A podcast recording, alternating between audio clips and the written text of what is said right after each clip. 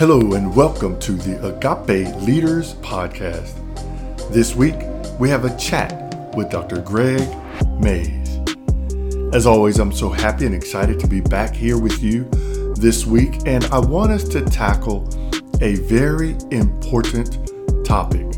This week, we're going to be talking about mental health, but I want to talk about it from a Christian perspective and to help you understand that it is possible for Christians to have some anxiety, but then it's also possible for God to help you through that if you will allow Him to. And so I want to unpack a section of the Bible where we see this issue of anxiety and how God deals with it.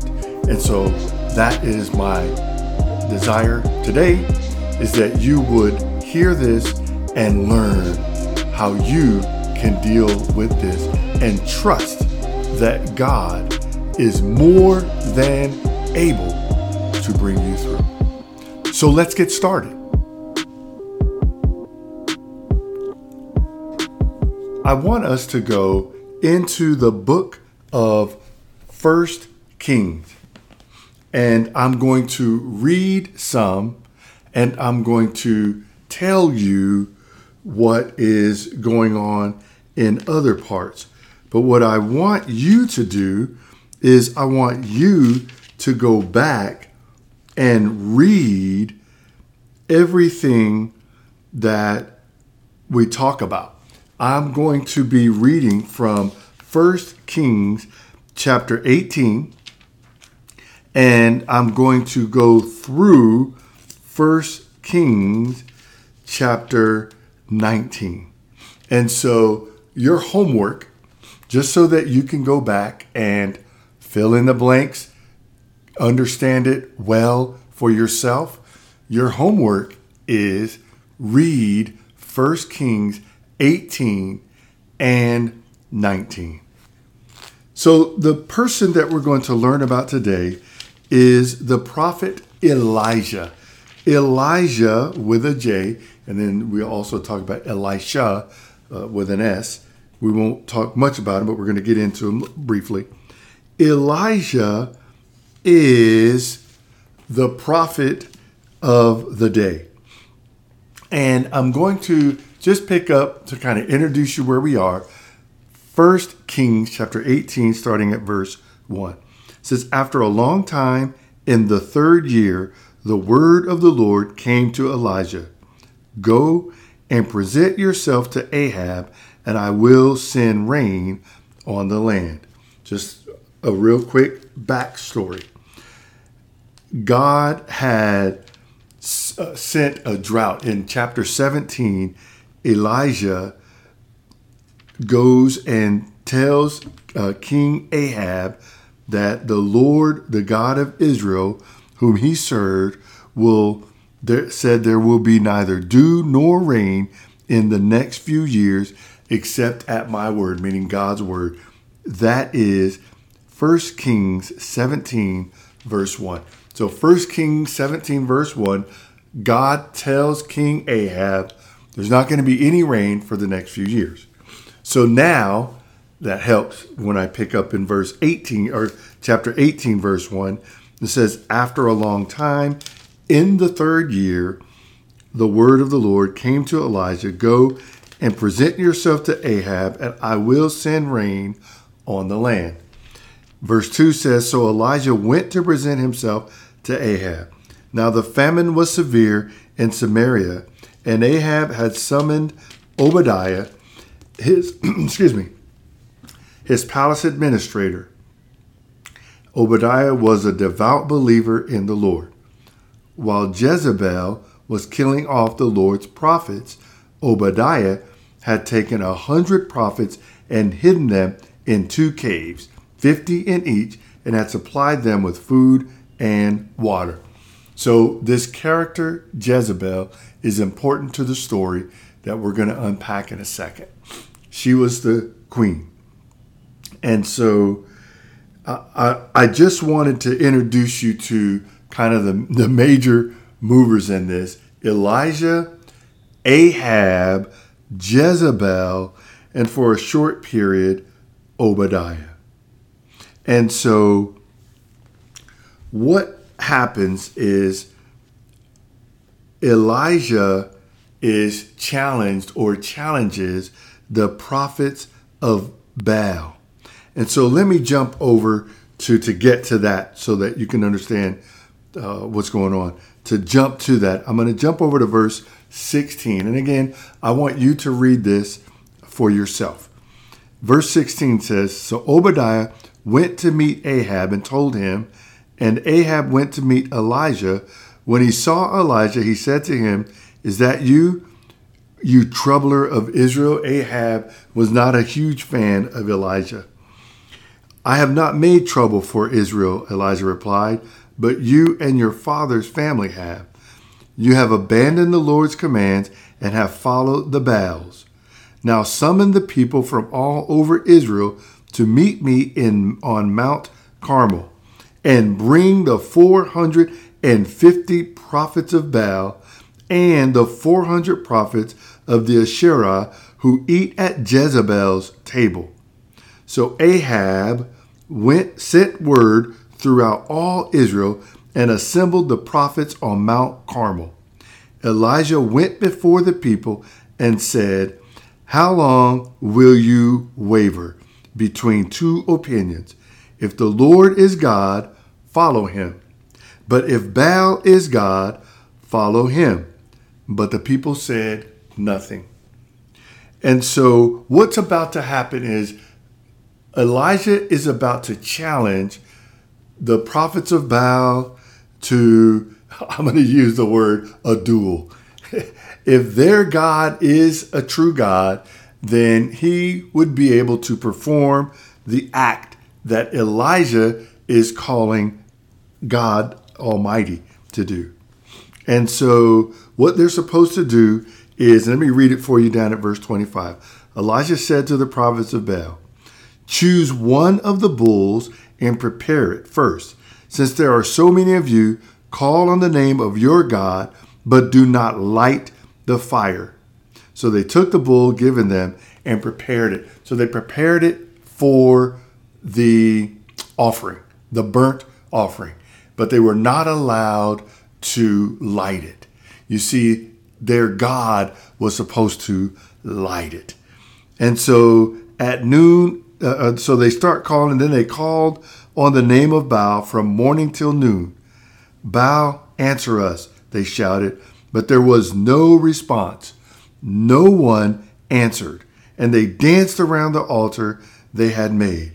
At noon, this is verse 27, at noon, Elijah began to taunt them. Shout louder, he said. Surely he is a God. Perhaps he is deep in thought, or busy, or traveling. Maybe he is sleeping and must be awakened. So they shouted louder and slashed themselves with swords and spears, as was their custom, until their blood flowed. Midday passed, and they continued their frantic prophesying until the time for the evening sacrifice, but there was no response. No one answered. No one paid attention. Let, us pause right there. That's sad for two reasons. The one hand, their God that they are calling to will never be able to answer. But here's the thing God Almighty sometimes is quiet. Sometimes we have to wait for his response. And if we don't have a right relationship with him, we will confuse his answer of wait and Baal's inability to answer because Baal is no God. We'll confuse them and we'll begin to say, God Almighty, Elohim, El Shaddai, is not existing either. So you have to be careful. I just wanted to bring that up because it can be so easy to confuse those two. At verse 30, then Elijah said to all the people, Come here to me. They came to him, and he repaired the altar of the Lord, which had been torn down. Then he took twelve stones from each of the tribes descended from Jacob, to whom the word of the Lord had come, saying, Your name shall be Israel. With the stones he built an altar in the name of the Lord, and he dug a trench around it, large enough to hold two seahs of seed. He arranged the wood, cut the bull into pieces, and, and real quick, uh, two seahs of seed is probably about 24 pounds or about 11 kilograms. So it was a lot. All right. He arranged the wood, cut the bull into pieces, and laid it on the wood. Then he said to them, Fill four large four large jars with water and pour it on the offering and on the wood. So so he gets them to pour four large jars of water on on the offering. Then he says, "Do it again." That's verse 34. Then he says, "Do it a third time." And the water said verse 35 says the water ran down around the altar and even filled the trench. So it's so it's nothing but water. Watch this. I love this. At the time of sacrifice, the prophet Elijah stepped forward and prayed, Lord, the God of Abraham, Isaac, and Israel, let it be known today that you are God in Israel, and that I am your servant, and have done all these things at your command. Answer me, Lord, answer me, so these people will know that you, Lord, are God, and that you are turning these hearts back again. Verse 38. Now remember, the prophets of Baal, they were cutting themselves and screaming and oh, you know, and nothing happened. Now Elijah has poured four jars of water. I got that right. three, three times he's poured four jars of water around the offering. So it's soaked, it's drenched, right? And he says in verse 38, or, or in verse 30, he doesn't say it. This is what happens. In verse 38, then the fire of the Lord fell and burned up the sacrifice, the wood, the stones, and the soil, and also licked up the water in the trench. So, in the twinkling of an eye, so to speak, God throws down fire, and the fire burns up everything in a moment. I don't know if that snap came through on the microphone. I hope it did. Hope it didn't just sound like crazy sound. When all the people saw this, they fell prostrate and cried, The Lord, He is God. The Lord, He is God. Then Elijah commanded them, Seize the prophets of Baal. Don't let anyone get away. They seized them, and Elijah had them brought down to the Kishon Valley and slaughtered them there. Or Kishon Valley and slaughtered there. And Elijah said to Ahab, Go, eat and drink, for there is the sound of a heavy rain. So Ahab went off to eat and drink, but Elijah climbed to the top of Carmel. Remember, there was that Mount Carmel. And so think about what Elijah has just done, or God has just done through Elijah. And then eventually, as verse 18 starts to end, the rain starts to come. And Elijah uh, ultimately tells, uh, he says, Go and tell Ahab, hitch up your chariot and go down before the rain stops you. It's going to be a good rain coming. Meanwhile, the sky grew black with clouds.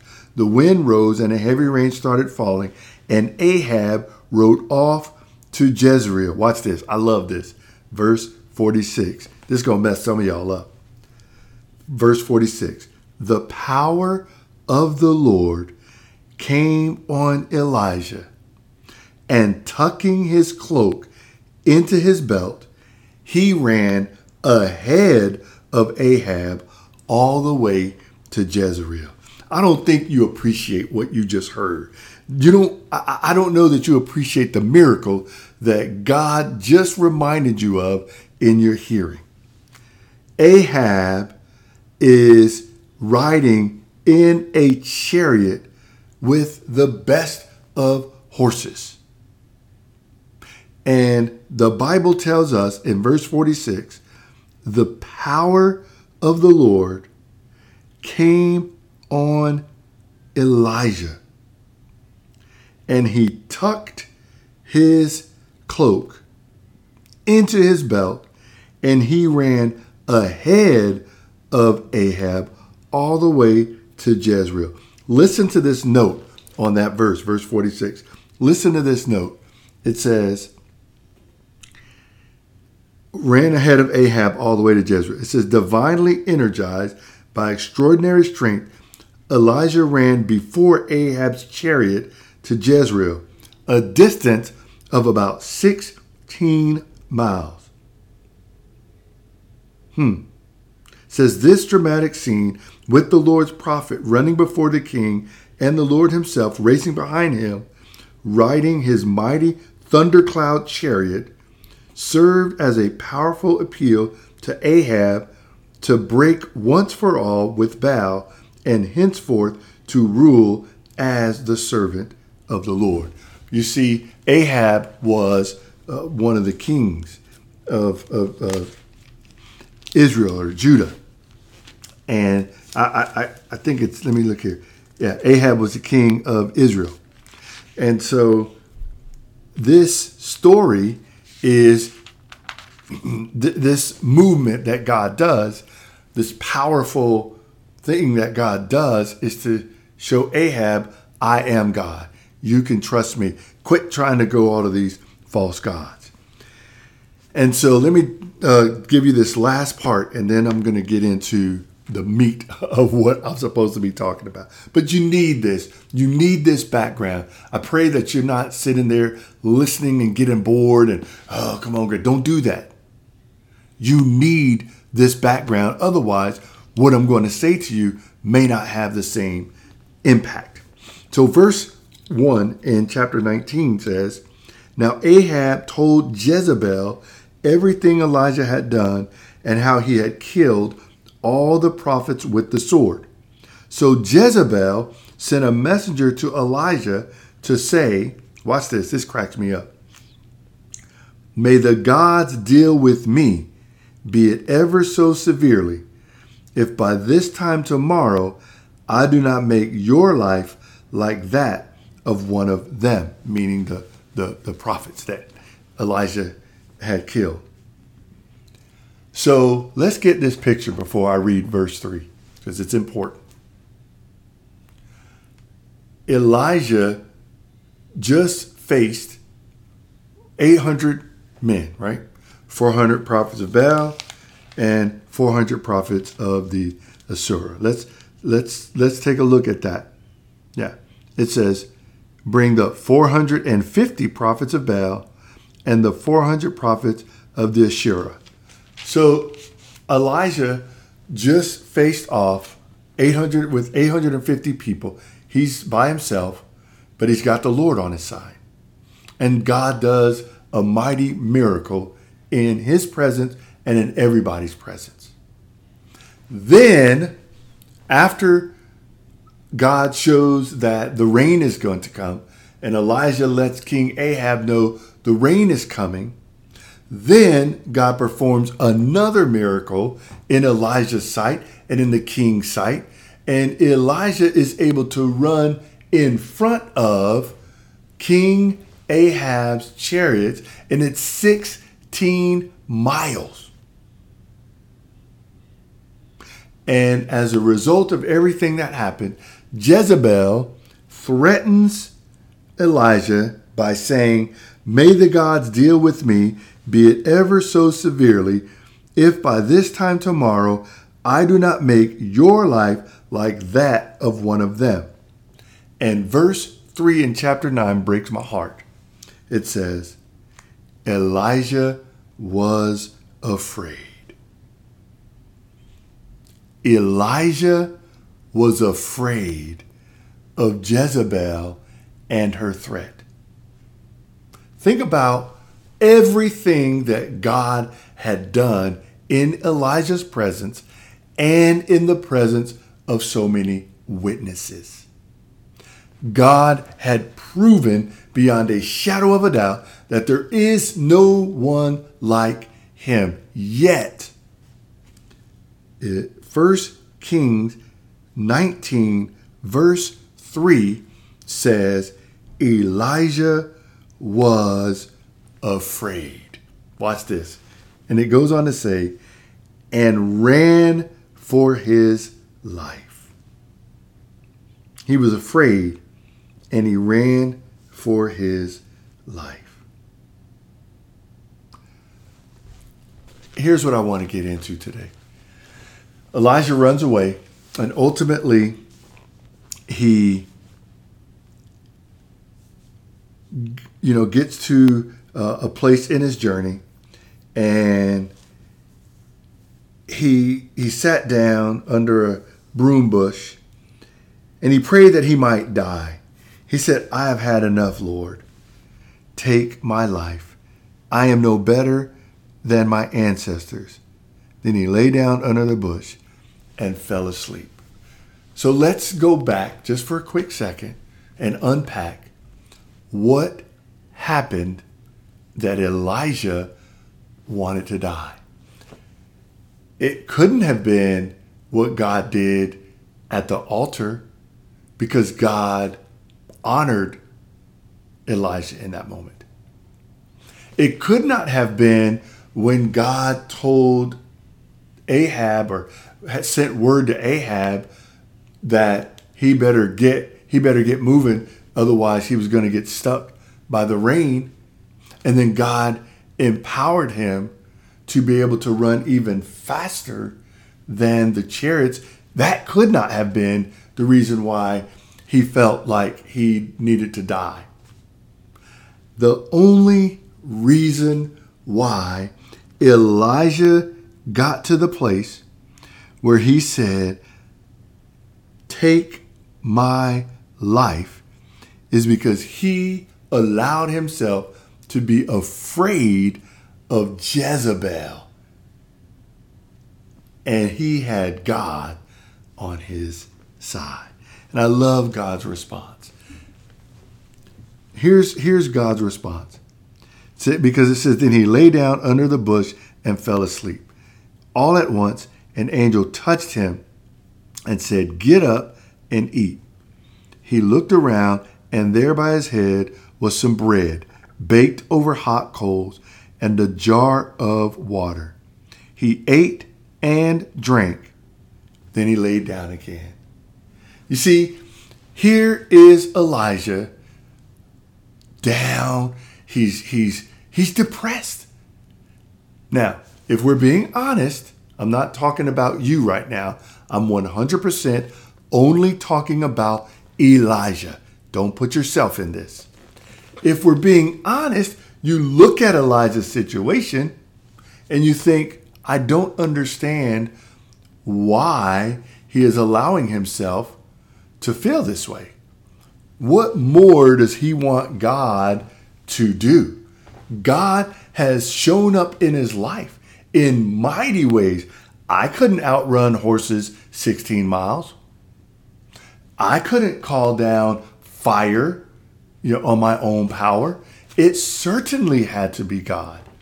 And so just because Jezebel said, You're going to die, may the gods deal with me, be it ever so severely, just because she said that, now all of a sudden, Elijah, he's afraid and and and that that saddens me. And then he ate, drank, and then he laid down again to get some more sleep. Then the Bible goes on to say in verse 7, chapter 19, verse 7, the angel of the Lord came back a second time, touched him, and said, Get up and eat, for the journey is too much for you. So he got up and ate and drank. Then the Bible says here, strengthened by that food, he traveled 40 days and 40 nights until he reached Horeb, the mountain of God. There he went into a cave and spent the night. Did you catch it? Did you catch it? Let me go back and read verse 2. So Jezebel sent a messenger to Elijah to say, May the gods deal with me, be it ever so severely, if by this time tomorrow I do not make your life like that of one of them. And then we skip all the way over to verse 8. It says, So he, Elijah, got up and ate and drank. Strengthened by that food, he traveled 40 days and 40 nights until he reached Horeb, the mountain of God. There he went into a cave and spent the night. Did you catch it? Jezebel has zero power over Elijah. God was fully in control. Not only that, we don't even in this moment, we're not even thinking about Jezebel. We've pushed right past her. Why? Because she's nothing when you compare her to God. She's absolutely nothing when you compare her to God. Shucks, I'm nothing when you compare me to God. We're, none of us are anything when we're compared to God. And Elijah, at this stage, God has been sustaining him. God sustained him for 40 days and 40 nights.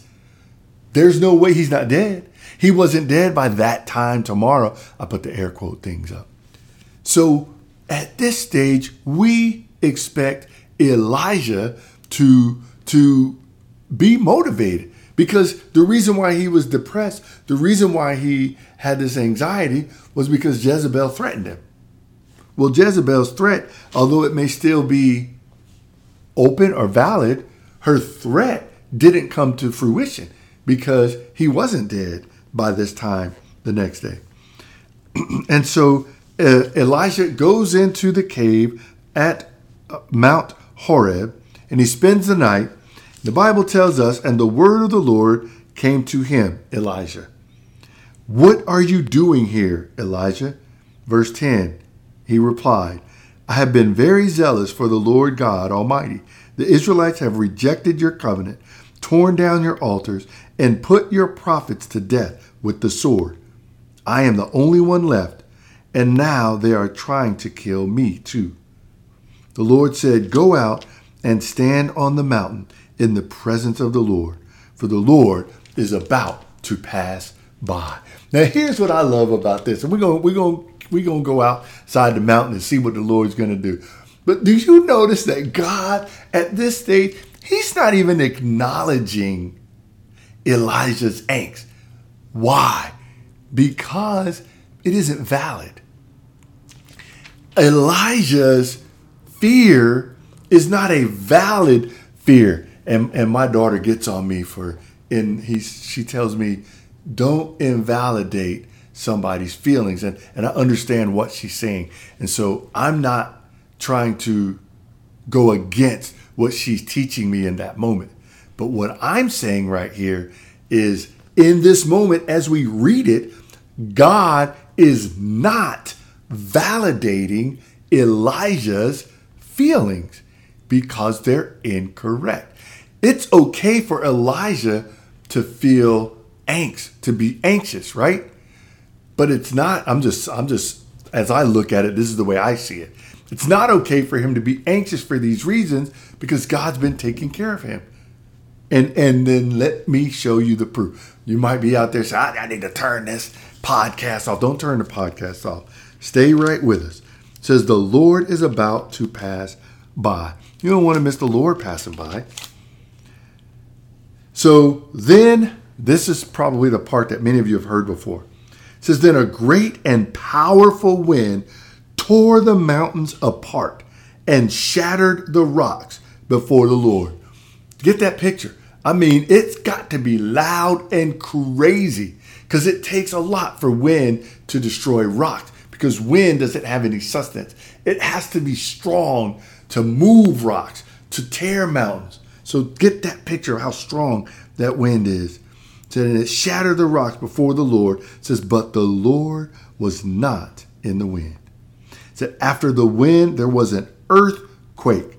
If you ever lived out in California or in Japan, you know, they get earthquakes rather frequently. You understand that an earthquake, you could feel that. I'm not talking about a tremor, I'm talking about a bona fide earthquake. I've been in a few of them. Uh, you can feel it. And if you're blessed, you're not, well, I shouldn't say if you're blessed, because if you're fortunate, you won't have any damage because people can have damage and still be blessed. God may want to bless them through that hardship. Um, and I would be happy to talk to you about that if you have trouble with me saying that and you don't understand it. I will help you. Uh, but it says, but the Lord was not in the earthquake. It said, after the earthquake came a fire, but the Lord was not in the fire. And after the fire came a gentle whisper. When Elijah heard it, he pulled his cloak over his face and went out and stood at the mouth of the cave. So now Elijah is about to go have a meeting with the presence of God. Then a voice said to him, What are you doing here, Elijah? and he replied, I have been very zealous for the Lord God Almighty. The Israelites have rejected your covenant, torn down your altars, and put your prophets to death with the sword. I am the only one left, and now they are trying to kill me too. I love the Lord. I love the Lord. Watch his response. I hope I hope you've pulled out your Bible and you're reading this with me. Verse 15. The Lord said to him, Go back the way you came. Let's pause there for a second. I, I, I apologize for pausing it. If, if, if you don't want to get what I'm about to say, I understand, and you can go ahead and, and turn the podcast off. But I want you to get this. Elijah was afraid. Elijah was running for his life. God says, What are you doing here, Elijah? What are you doing here, Elijah? And Elijah says two times, he says the same thing two times. I have been very zealous for the Lord God Almighty. The Israelites have rejected your covenant, torn down your altars, and put your prophets to death with the sword, and I am the only one left, and now they are trying to kill me too. He said that twice. So we know that we know that God heard him. Watch this. God says, "Go back the way you came and go to the desert of Damascus. When you get there, anoint Hazael king over Aram. Also anoint Jehu son of Nimshi king over Israel, and anoint Elisha son of Shaphat from Abel Meholah to succeed you as prophet.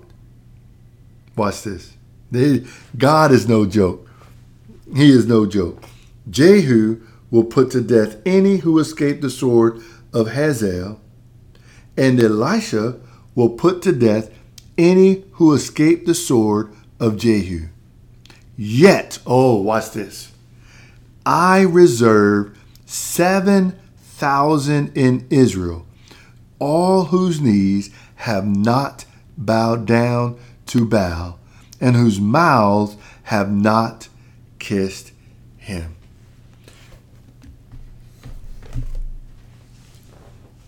Elijah did not know, but he should have. God is more than able to protect you from any harm. God is more than able to guide you through your most anxious moment. Now I am talking to you. Now I am talking to the person who has anxiety. Now, I 100% understand that there are so many disorders and different things. I'm not going to sit here and and try to argue with you about whatever it is that you're dealing with. That's you, you go do you. But as you look at the situation that Elijah was in, that's the one I'm talking about. Elijah only got this anxiety based on his circumstances. Jezebel said she was going to kill him. And he was afraid. That's what the Bible teaches us. He was afraid. Elijah, in that moment, forgot what God had done. Watch this. I hope you get it. God did not send Elijah to go do something else. God did not send Elijah to go, well, since that was too difficult, here, let me send you to this other place. No. What did he say? Go back the way you came. In other words, where I had you is where I wanted you. And so let me talk to you, the listener. I understand that you feel anxious, but that is not of God. God doesn't have you feeling anxious. In fact, when you feel anxious, if you will go to God, He will give you rest. We see that here in this story. What happens? Elijah runs. He get, he he finds him a bush. He lies down under the bush, and goes to sleep. What does God do? Sends an angel to feed him.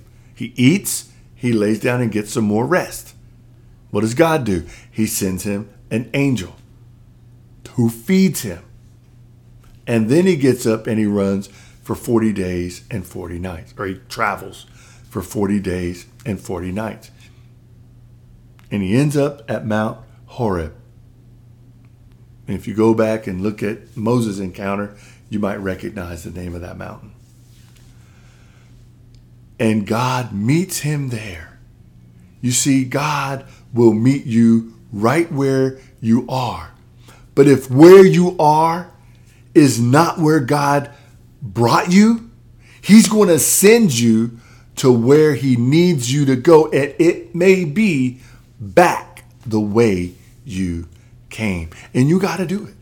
That's, that's what God has called us. If you got to go back, you got to do it. And so we are in this time where we have people have mental health issues and you need to take a break. Didn't Elijah get a break? Yes, he did. And God facilitated that break. God fed him. God facilitated the break. So, of course, when you're feeling anxious, of course, you rest. But you don't hold on to your anxiety like a security blanket. You deal with it, you take it to God, you lay out before God what your anxiousness is, what your issue is, and then you listen to Him and you respond to Him. This is what Elijah did. He wanted to die because he thought he was alone. He wanted to die because this woman had said, I'm going to kill you. And so he didn't want that. But that is not what God had for him. And for those of you who ha- have read the story, you know exactly what happens, what happens to Elijah. And I would encourage all of you, if you've never read the story of Elijah, this this part, I would encourage you to, you know, you could just start at chapter 17, which is kind of where we that'll give you some better background. Chapter 17, 18, 19. Let me see here. Trying to see where Elijah.